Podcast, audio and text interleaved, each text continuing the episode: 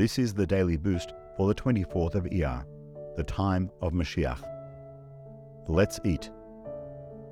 The Rebbe said, we are already sitting at the feast of Mashiach.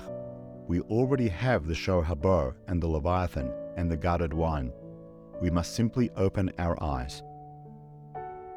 We now live in the times of Mashiach with easy access to all of the spiritual elements of that time.